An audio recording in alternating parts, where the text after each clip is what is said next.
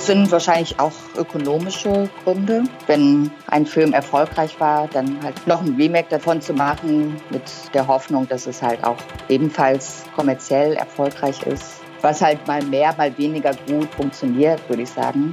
Viele gute Geschichten wurden bereits in den 20er und 30er Jahren verfilmt und bereits in den 50er und 60er Jahren geremaked. In diesen Jahrzehnten zwischen den 20er und den 60er Jahren ist das Filmschaffen ja erwachsen geworden. Und viele dieser Remakes sind besser als die ganz alten. Das ist bemerkenswert. Also es geht schon. Sag mal, Lukas, hatten wir, die, hatten wir das nicht schon? Waren wir hier nicht schon mal? Das kommt mir alles so bekannt vor. Irgendwie habe ich auch den Eindruck, dass wir schon mal in diesem Also- Studio saßen und schon mal was ähnliches gemacht Oh haben. mein Gott, warte mal. Episode 26? Thema Remakes? Ich glaube, hier waren wir schon mal. Ich glaube, hier bisschen- waren wir schon mal. Also ein Remake des Remakes des Remakes vom Filmmagazin. Kleiner Spaß. Ähm, herzlich willkommen zur neuen Folge vom Filmmagazin. Heute zum Thema Remakes, wie ihr unschwer erkennen konntet. Mir gegenüber sitzt der Martin Dietrich. Hallo. Hallöchen und mir gegenüber der Lukas Görlach. Und wir moderieren wie immer das Filmmagazin. Wir haben uns spannende Gesprächspartnerinnen eingeladen, mit denen wir dieses Thema so ein bisschen abklopfen. Und äh, ich würde sagen, wir legen einfach mal los. Können ja erstmal so, um das Thema ein bisschen einzuführen, was sind eigentlich unsere Hass- und Lieblings-Remakes? Weil da gibt es ja im Laufe der Filmgeschichte sehr, sehr viele. ähm, da hat wahrscheinlich jeder auch seine persönlichen äh, Hass- und, und Liebesobjekte, ähm, die wir erstmal kurz, ähm, ja, über die wir kurz sprechen können, um auch ein bisschen die Schwierigkeit, das Thema einzuführen, weil wir haben uns natürlich jetzt überlegt, doch mal über das Thema zu sprechen. Wir haben es ja schon angesprochen, wir haben schon mal eine Filmmagazin-Folge gemacht zum Thema Remakes, aber wir haben uns gedacht, da ist eigentlich noch ein bisschen was zu holen in dem Thema. Das ist immer noch so ein brandaktuelles Hollywood-Thema, auch besonders. Besonders für einen gewissen Mäusekonzern, der, der, das, der sehr, sehr viel Spaß hat, sowas zu machen. Ähm, haben uns gedacht, da, da können wir noch mal tiefer graben. Und deswegen, Lukas, äh, was ist eigentlich dein, dein Lieblings-Remake? Ja, eigentlich äh, wusste ich das nicht so genau, bis wir zusammen überlegt haben, was unsere Lieblingsremakes sind. Da hast du mich auf die Idee gebracht. Ja, Star Trek Into Darkness ist ja im Prinzip, je nachdem wie trennscharf man die äh, Definition von Remake setzt, auch ein Remake von Zorn des Khan. Klar, es spielt natürlich in dieser neuen Altern also in dieser neuen Realität, in dieser anderen Zeitschiene quasi, in diesem anderen Universum, aber es ist ein Remake von Zorn des Khan. Ähm, und da muss man wirklich mal sagen, da übertrifft aus meiner Sicht das Original, äh, beziehungsweise das Remake des Original um Längen, hat natürlich auch damit zu tun, dass es an unsere Zeit angepasst ist, was auch so ein Element von einem Remake ist. Aber es ist ein tolles Remake, während ich das, den Zorn des Khan, das Original, einen der schwächeren Star Trek-Filme finde. Da bist du als. Trekkie wahrscheinlich äh, jetzt- al alleine, Da bin ich bei vielen jetzt unten durch, bin ich bei Ja. vielen jetzt unten durch, aber ich fand andere Filme besser Ja. als Zorn des Khan, andere ältere Tatsächlich Star ist ja der, der, der zweite Teil so, glaube ich, mit einer der beliebtesten, ähm, weil er halt auch sowas macht wie Spoiler, dass äh, Spock stirbt im Original. Ähm, und dass das ziemlich krass damals war, dass man sowas sich getraut hat. Und dass er auch so sehr erwachsen war, ähm, auch sehr ein Fortschritt war zum, zum ersten Film. Ähm, und dass sich jetzt hier J.J. Abrahams äh, diesen großen, sozusagen großen Klassiker vorgenommen hat und den Film so ein bisschen umdreht. Ja, ja, ja. Ähm, und das war ja auch so ein bisschen marketingtechnisch typisch J.J. Ab- Abrams, die Mystery Box. Man wusste, man wusste vom, von den Trailern her nicht und wie es angekündigt war, dass es ein Remake war. Man hat nur so vereinzelt ein paar Hinweise gefunden, ob denn Benedict Cumberbatch, der Bösewicht, ob das denn Ja. Khan sein soll. ob man, und dann gibt es diese Szene, wo er hier so im, Ge- also in diesem, in diesem, in dieser Einsperrzelle ist sozusagen und sagt halt, wie er heißt. Ja, und, und, so, und man merkt so richtig, dass so, so richtig so der Enthüllungsmoment Ja, ja, wo ja, jeder. Zuschauer, jeder Tracky sagt, was? Khan. Aber was ich auch spannend fand, damit hat er natürlich für den neuen Film auch einen totalen Spannungsbogen aufgebaut, weil man natürlich, wenn man den Original äh, Zorn des Khan gesehen hat, wartet man, denkt man natürlich drüber nach, Mist, lässt der Spock jetzt wirklich sterben? Am Ende?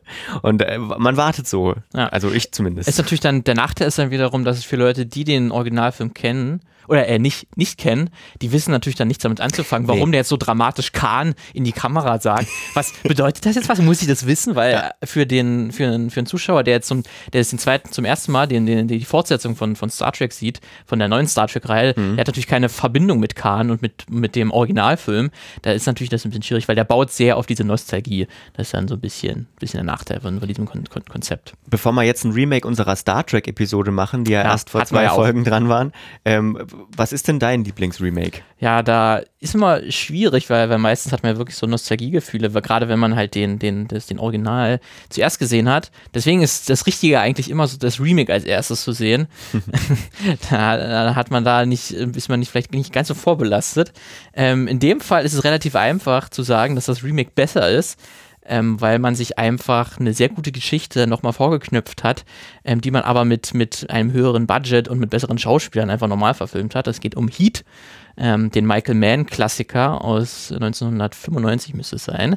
Und man auf jeden Fall Mitte der, der 90er, ein ganz großer Crime-Klassiker, Thriller-Klassiker, äh, an sich guter Cop gegen bösen Gangster ist an sich die Geschichte, an sich also einfach ein, ein, ein großer Klassiker. Ähm, was das Besondere einfach an, an Heat ist, äh, das sind einfach, da hat man dort zwei Schauspieler in den Hauptrollen, die an ihrem Zenit ihres Schaffens damals waren, Al Pacino und Robert De Niro, mhm. die sie damals gesagt haben, äh, oder noch gesagt haben, dass sie keinen Bock haben auf, auf schlechte Drehbücher, was dann so später irgendwie anfing.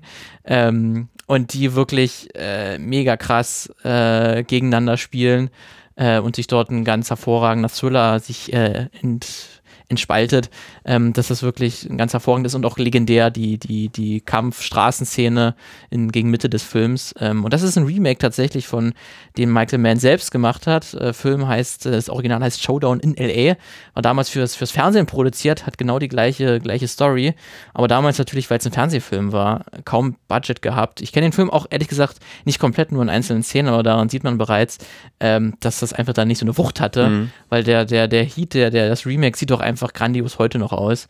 Ähm, hat eine ganz, ganz tolle Stimmung und da, da, da sieht man, dass Remakes sich auch lohnen können, wenn man einfach einen guten Stoff hat und man ja jetzt als erfahrener Filmemacher einfach sich so einen Film nochmal vornimmt. Hat ja Hitchcock auch zum Beispiel gemacht. Mhm. Hat ja auch The Man Who Knew Too Much. Hat er ja aus den 30ern, das ist eigentlich ein Film gemacht, den hat er nochmal in den 50ern nochmal neu gemacht, wo er dann einfach mehr konnte. Ja. Ähm, deswegen, das ist immer eine gute Idee. Ja, also aus kreativer Sicht vielleicht sogar. Wir kommen später noch dazu, dass es nicht immer um Kreatives geht beim Remaken. Kommen wir mal zu den Hass-Remakes. Ja, also da, da ich ein großer Horrorfilm-Fan, neben großem Star Trek-Film-Fan bin, äh, habe ich da jetzt mal Carrie gewählt, den äh, ähm, auf Grundlage, also wenn man, wenn man Remake jetzt nicht nur als Film-Remake begreift, sondern auch sagt, äh, so eine Buchadaption ist ja im Prinzip auch ein Remake von einem Stoff, dann ist ja das Original auch schon ein Remake, nämlich ähm, von einem Film, äh, von einem Buch von Stephen King aus den, ich weiß gar nicht, 70ern ist der erste Film. Und der ist wirklich, also aus meiner Sicht setzt der, setzt der Zeichen. Also der ist so spannend immer noch, wenn man den heute guckt und der ist so toll, 76 genau. Ähm, aber das Remake ist einfach nur 2013 mit, mit äh, Chloe Mortes, äh, Moritz, die ich eigentlich Mortez, sehr, Moritz, sehr, ja. sehr gut finde, und Julian Moore. Der ist einfach nur so ein, so ein Film, der versucht, irgendwie so aus meiner Sicht Teenies irgendwie ranzukriegen und zu sagen, boah, guck mal, noch so ein Horrorfilm und guck mal, wie Blut und was weiß ich.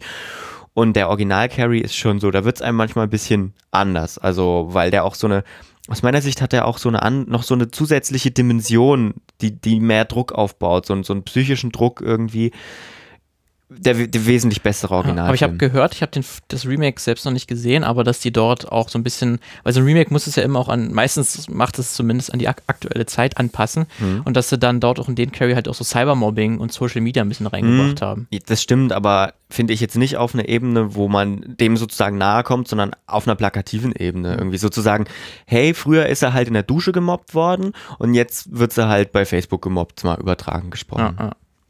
Ja, das ist dann halt die große Schwierigkeit. Gerade bei so einem Klassiker ist es ja, ja. immer extrem schwierig, den nochmal neu zu verfilmen. Das ist dann noch ein gutes Stichwort für, für mein Hassobjekt. Ja. Äh, das ist Old Boy. Ähm, das, da kommt nochmal zusätzlich die Dimension hinzu, dass es original äh, ein koreanischer Film ist. Ähm, und das heißt ein ganz anderer Kulturkreis. Ähm, sprechen wir auch später noch drüber? Sprechen wir auch noch auf jeden Fall drüber. Und es ist ja eigentlich auch ein Remake von einem Remake, weil das Original Old Boy ist auch ein, ist auch ein Manga.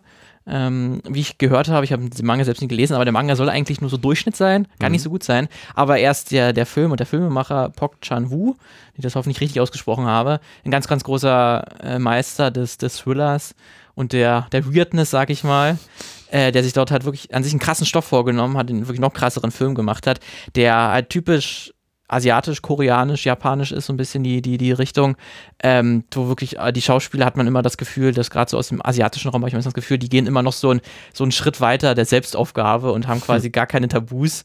Ähm, und der Film hat auch keine Tabus, wie der Themen anspricht, die behandelt.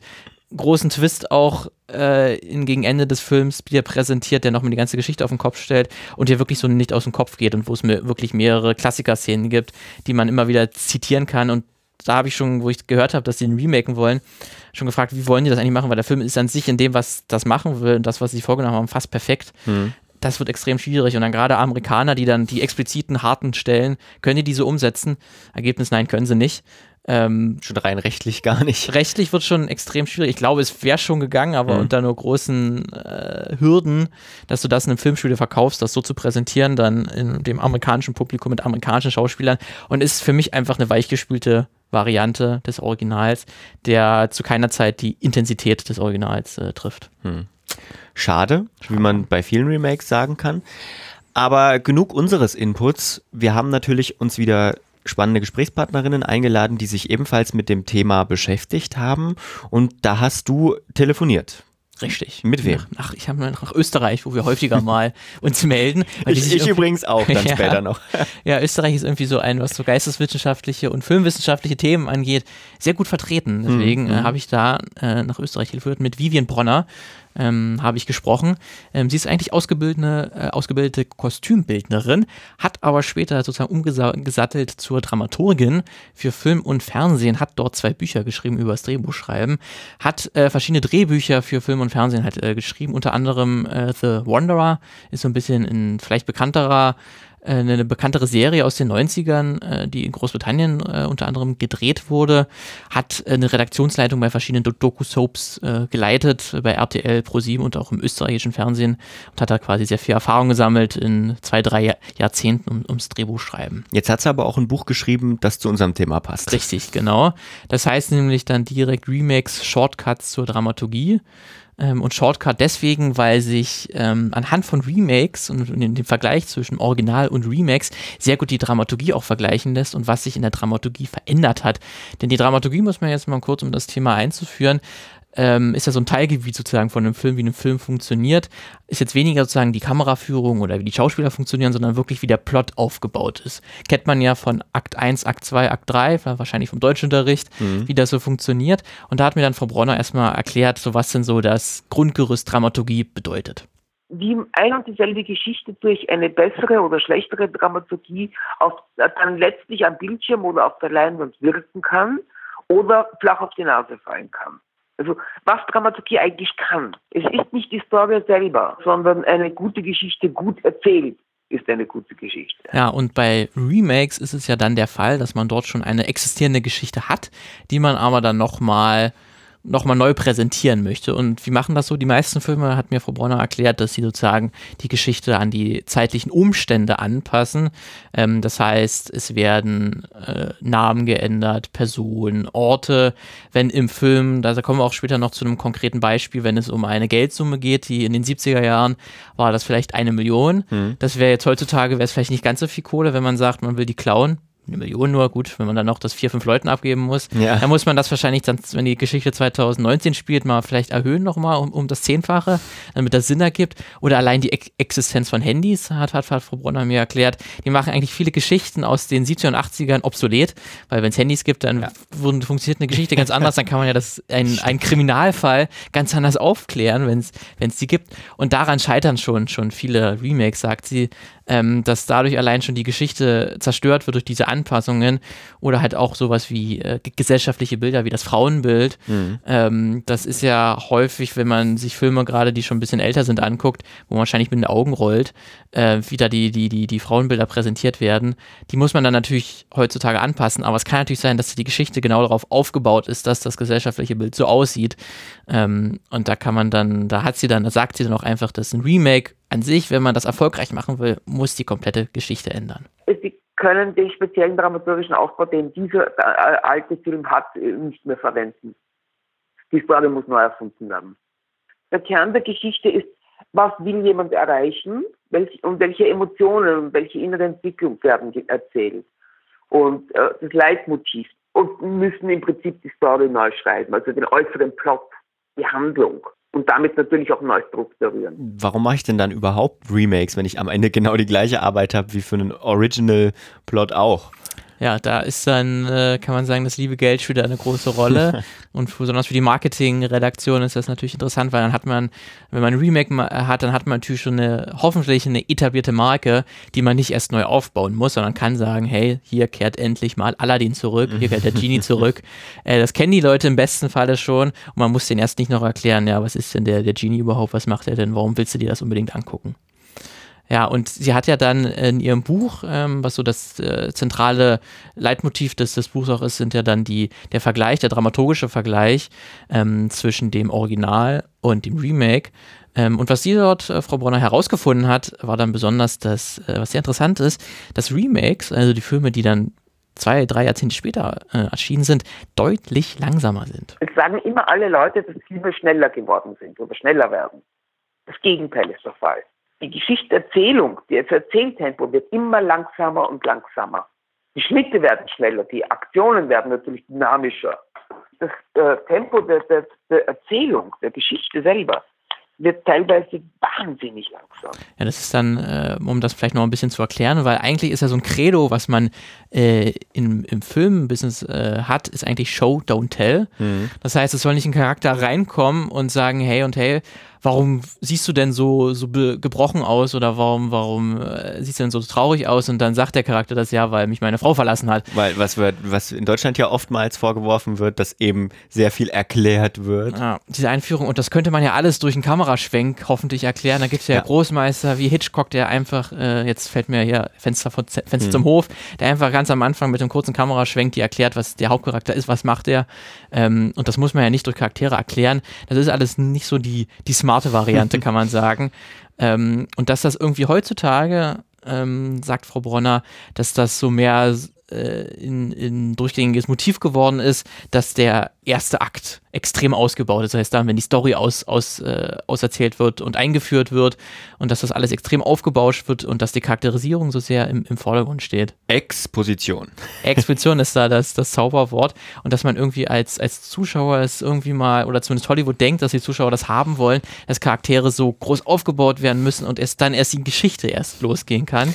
Ähm, das hat sie dann auch nochmal konkret an einem konkreten Filmbeispiel mir näher, ge, näher geführt. Ähm, und zwar geht es da um den Thriller äh, Die Entführung der U-Bahn Pelham 123 sehr schön sieht man das gleich in den ersten Minuten, wenn Sie sich nur die ersten paar Minuten anschauen wollen. Die Story ist vier Verbrecher entführen eine U-Bahn. Das ist im alten und im neuen so.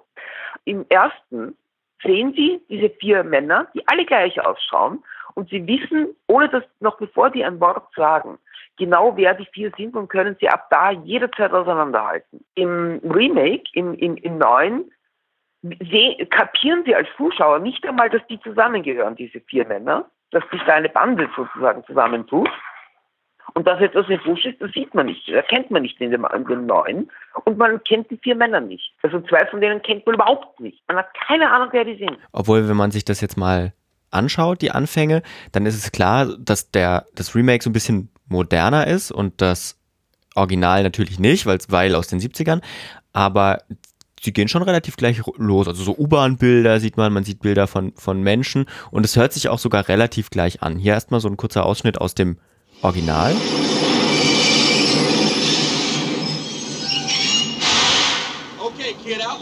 so as I can hear what you're saying. I'm checking the passages, getting on and off. Uh-huh. Front and back. Yeah. Shutting the doors. Read section first, then the front section. Und hier aus dem Remake. Shit. Okay. Yeah, of course you said okay. That's what you did.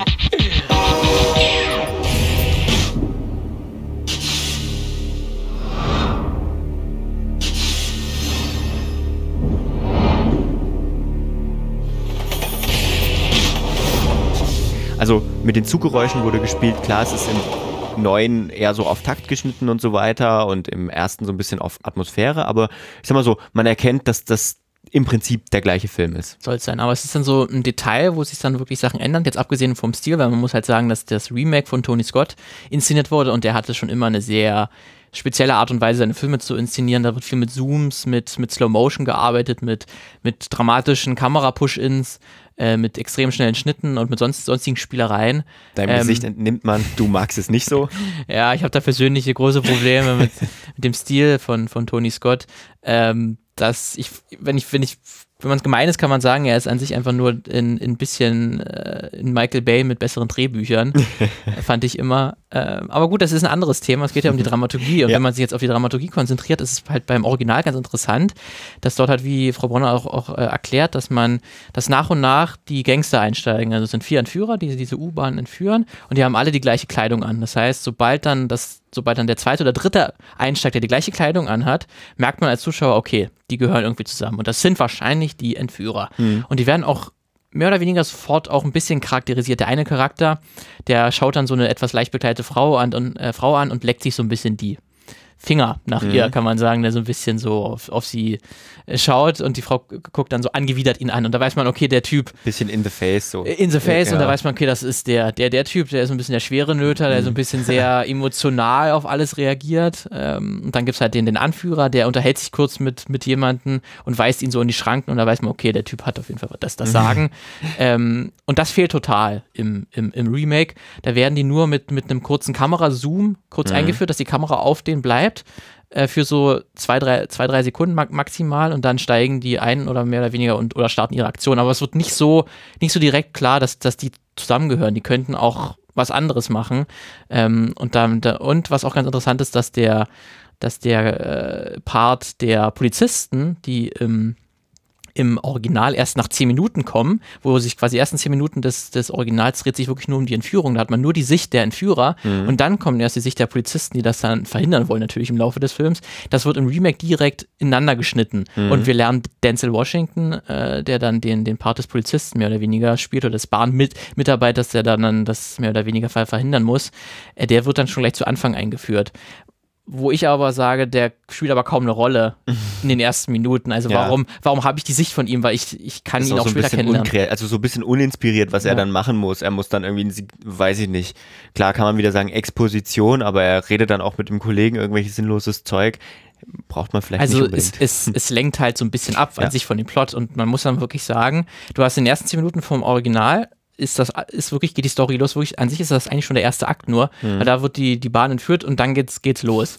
Äh, und, und das ist alles, im Remake ist es alles ineinander geschnitten und da wird schon mit Char Charakterisierung begonnen, wo es eigentlich gar nicht nötig ist. Und dann muss ich hier auch zustimmen, der Frau Bronner, muss ich sagen, da hat dann eigentlich das effektivere Storytelling, äh, das effektivere Geschichten erzählen, ist eigentlich dann im Original. Mhm.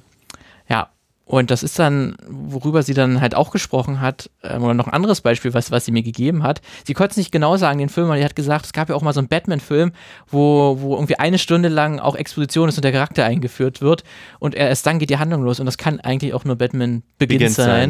Mhm. Und das hat wirklich den, den ausgeprägtesten ersten Akt von allen Batman-Filmen. Wenn man jetzt vergleicht mit den aus den Ende der 80er mit Michael Keaton, mhm. das ist im Prinzip eine Rückblende, eine mhm. zwei Minuten Rückblende, wo eingeführt wird, darum ist Batman Batman und das in Batman Begins ist das wirklich die erste Stunde, warum ja, ist ja. Batman Batman? Obwohl ich das sehr mag, muss ich sagen.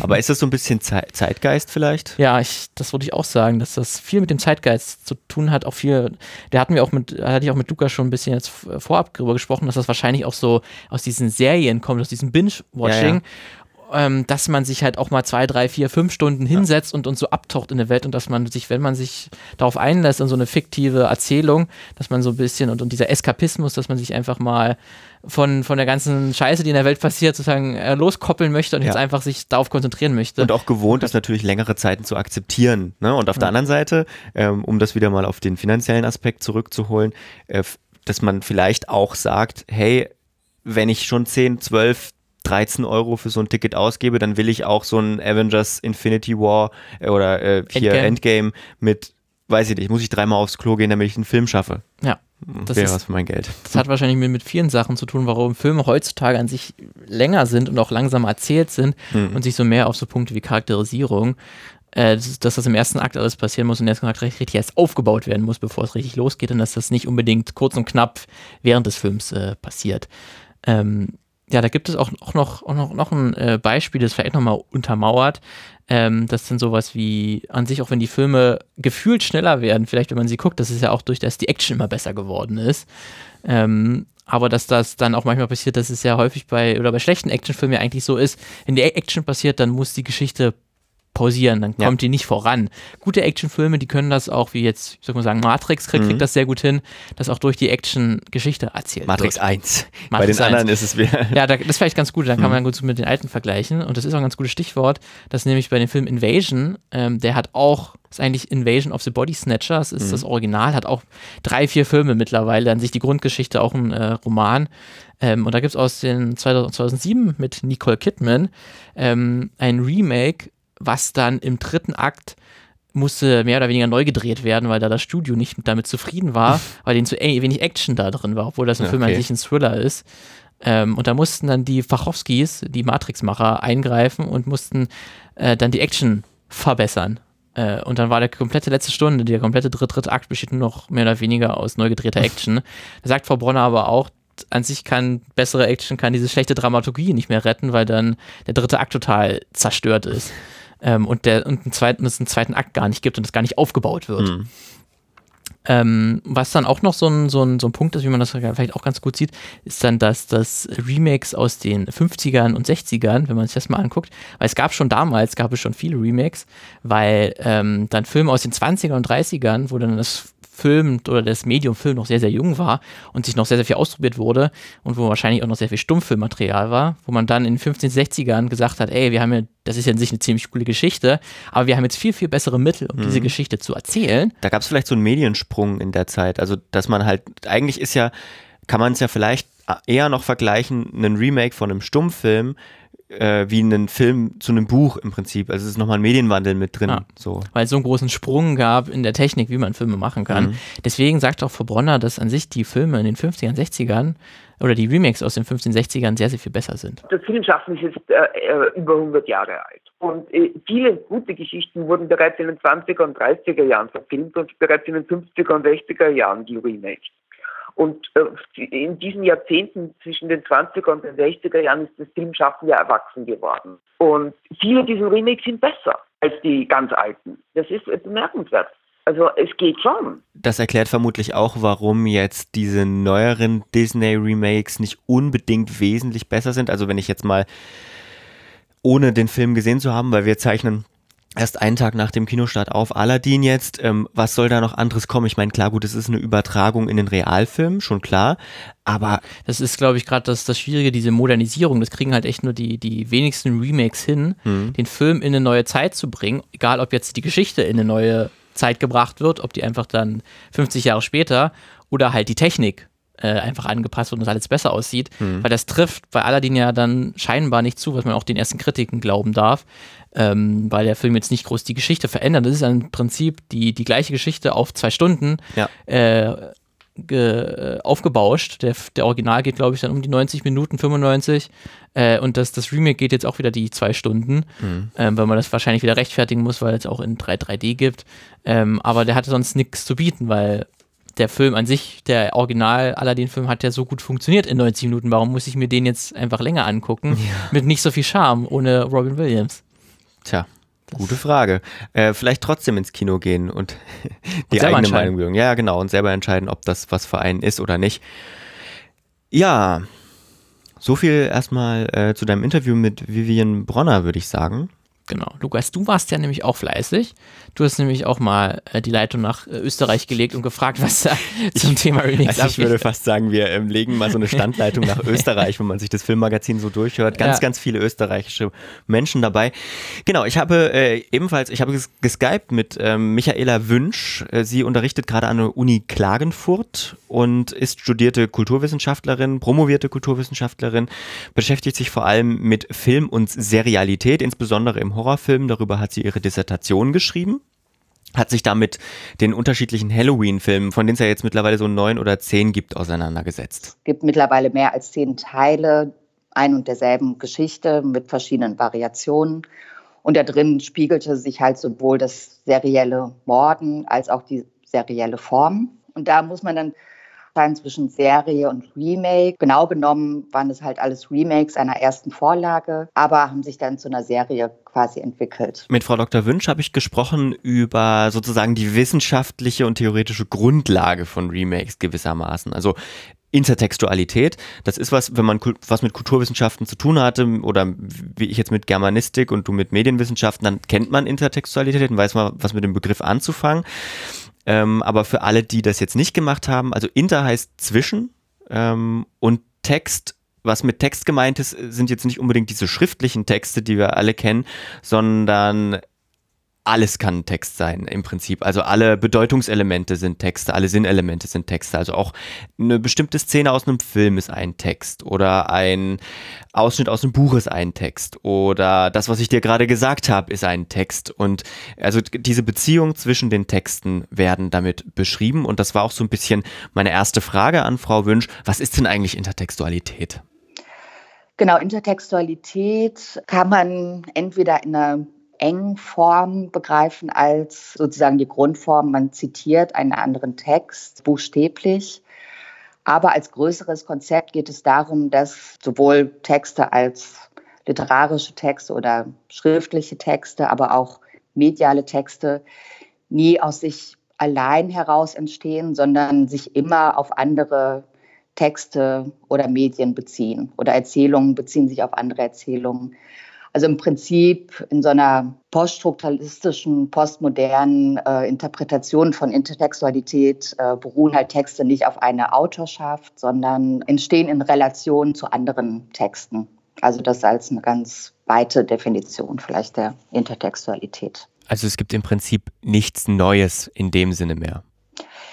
Ja, damit einher gehen auch verschiedene Vorstellungen. Das wurde schon in den 70er Jahren thematisiert, unter anderem von Umberto Eco, der behauptet hat, äh, sozusagen Neues kann nur durch die Wiederholung entstehen. Also auch die Infragestellung eigentlich von Original und Kopie oder Original und Remake. Wie würden Sie da jetzt, in unserer Folge geht es ja um Remakes, hm. Remakes einordnen? Also das ist ja im Prinzip da ist ja nicht nur, sind ja nicht nur einzelne Bausteine ähm, entnommen aus anderen Werken, sondern ist ja im Prinzip eine Neuauflage.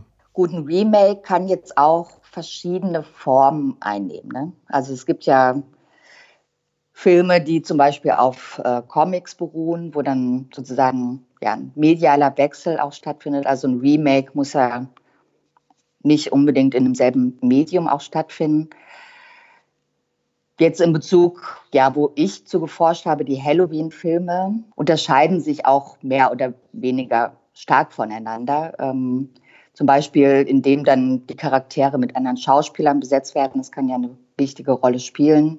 Jetzt bei dem aktuellen Beispiel, worum es jetzt geht, Aladdin, wurde ja auch diskutiert, inwieweit jetzt Will Smith äh, eine gute Besetzung ist für einen Charakter aus dem Nahen Osten oder Mittleren Osten.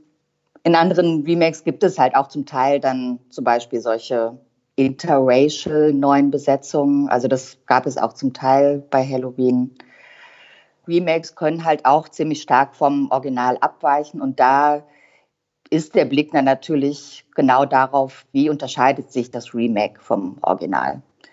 Gerade im Horrorgenre ist es ja auch ziemlich verbreitet. Texas Chainsaw Massacre sind ja zum Beispiel dann die Versionen in den 90ern oder 2000er Jahren jetzt medial zum Teil auch ganz anders, bedienen sich halt neuen medialen Möglichkeiten und ähm, ja, schaffen dadurch halt Variationen. Genau, einige behaupten halt auch, dass Remakes auch sozusagen nochmal was besonders Reflexives äh, auch beinhalten, dass dann halt sozusagen der Fokus auch ein bisschen weggeht vom Inhalt und mehr auf das Medium selber gelegt wird. Und ja, die jeweiligen Möglichkeiten, die das ähm, Medium auch zur Verfügung stellt.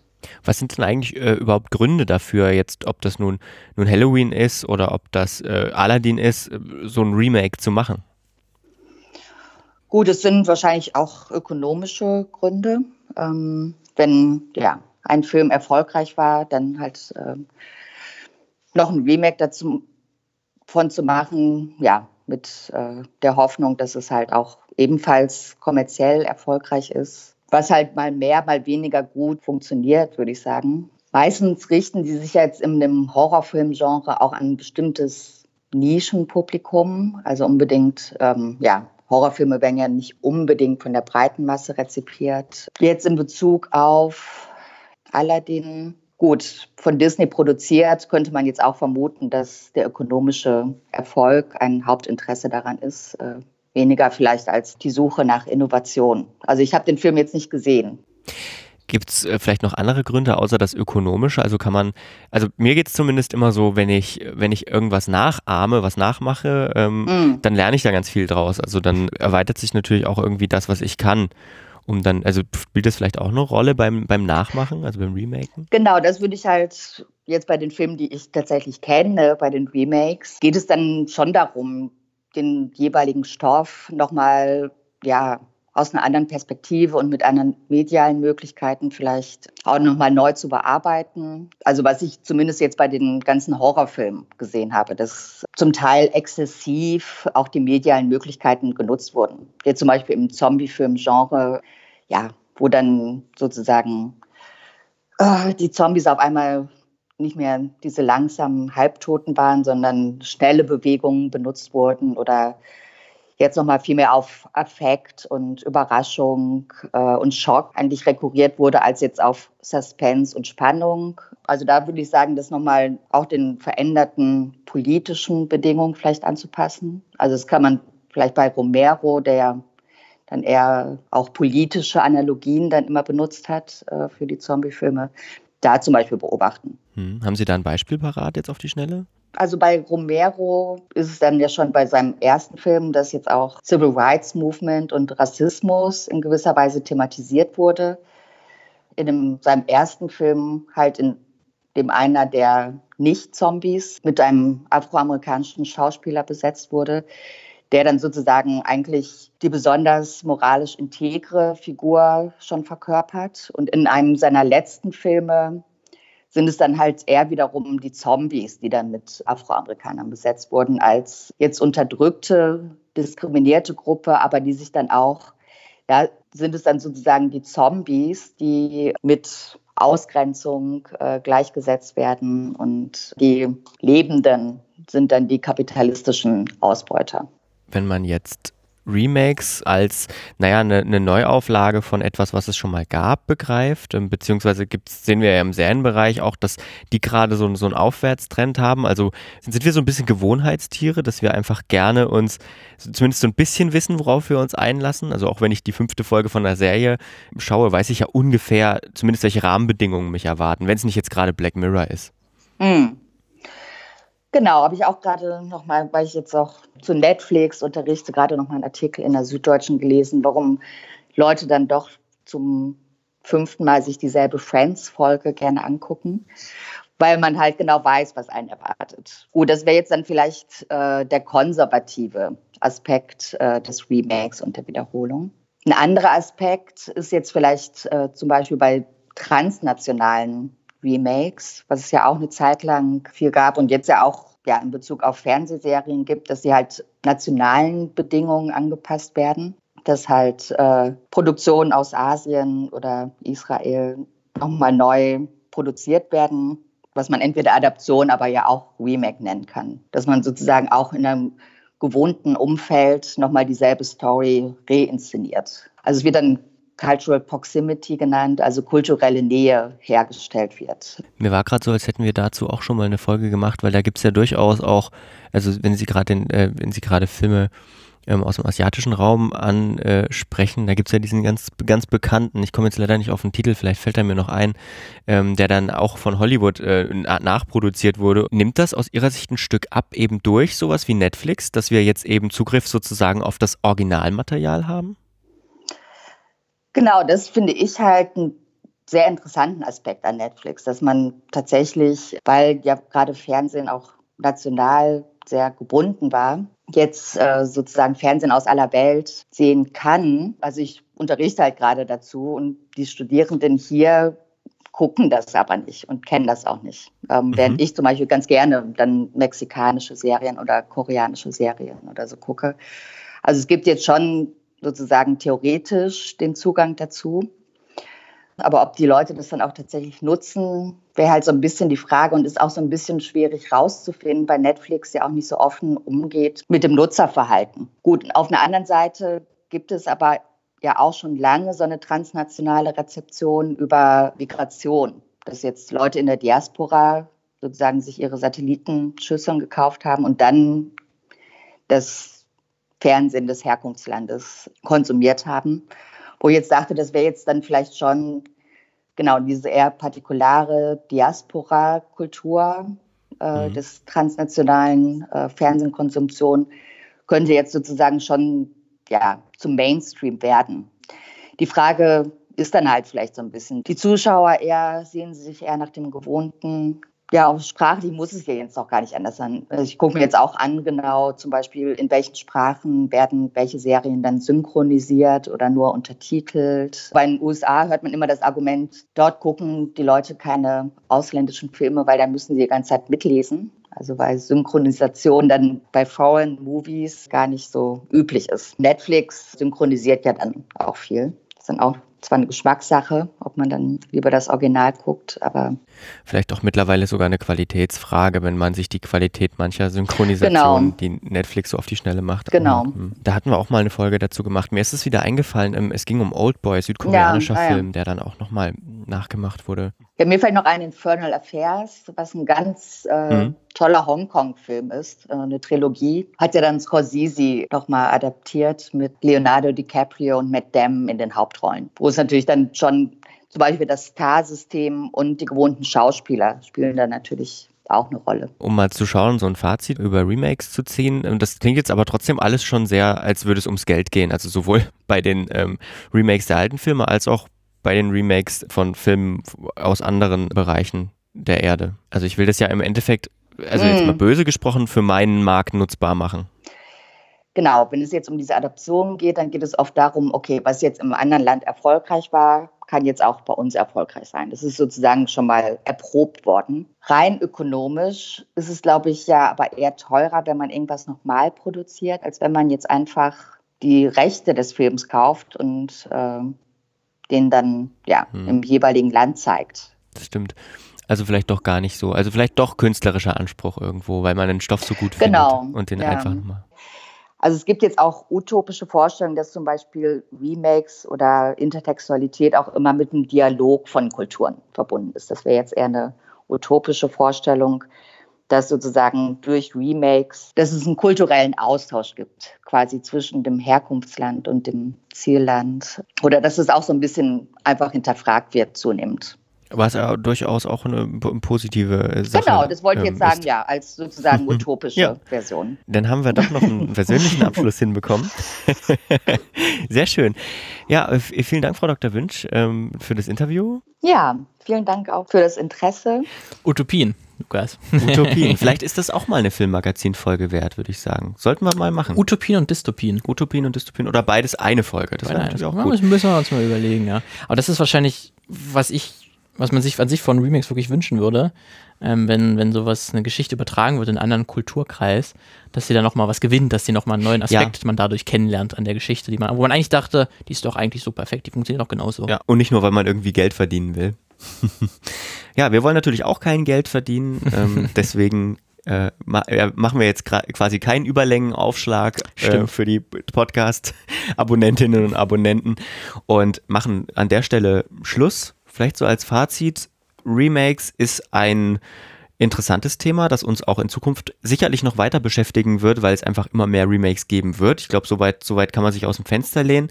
Was ich so ein bisschen mitnehme aus der Vorbereitung auf diese Folge und der Produktion dieser Folge ist, dass es da echt noch so ein bisschen mangelt an der wissenschaftlichen Auseinandersetzung. Also wenn man wirklich mal was dazu lesen will, sich damit auseinandersetzen will, gibt es extrem wenig, äh, auf das man zurückgreifen kann, wenig Grundlagenmaterial.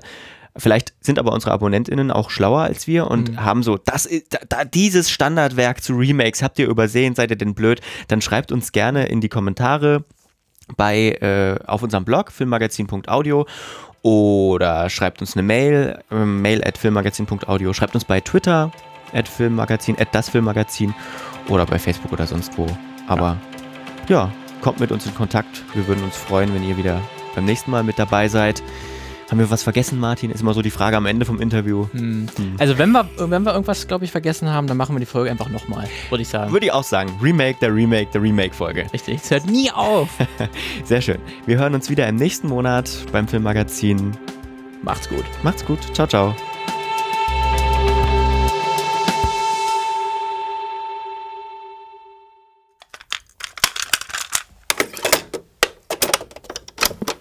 Einfachtonproduktion 2019.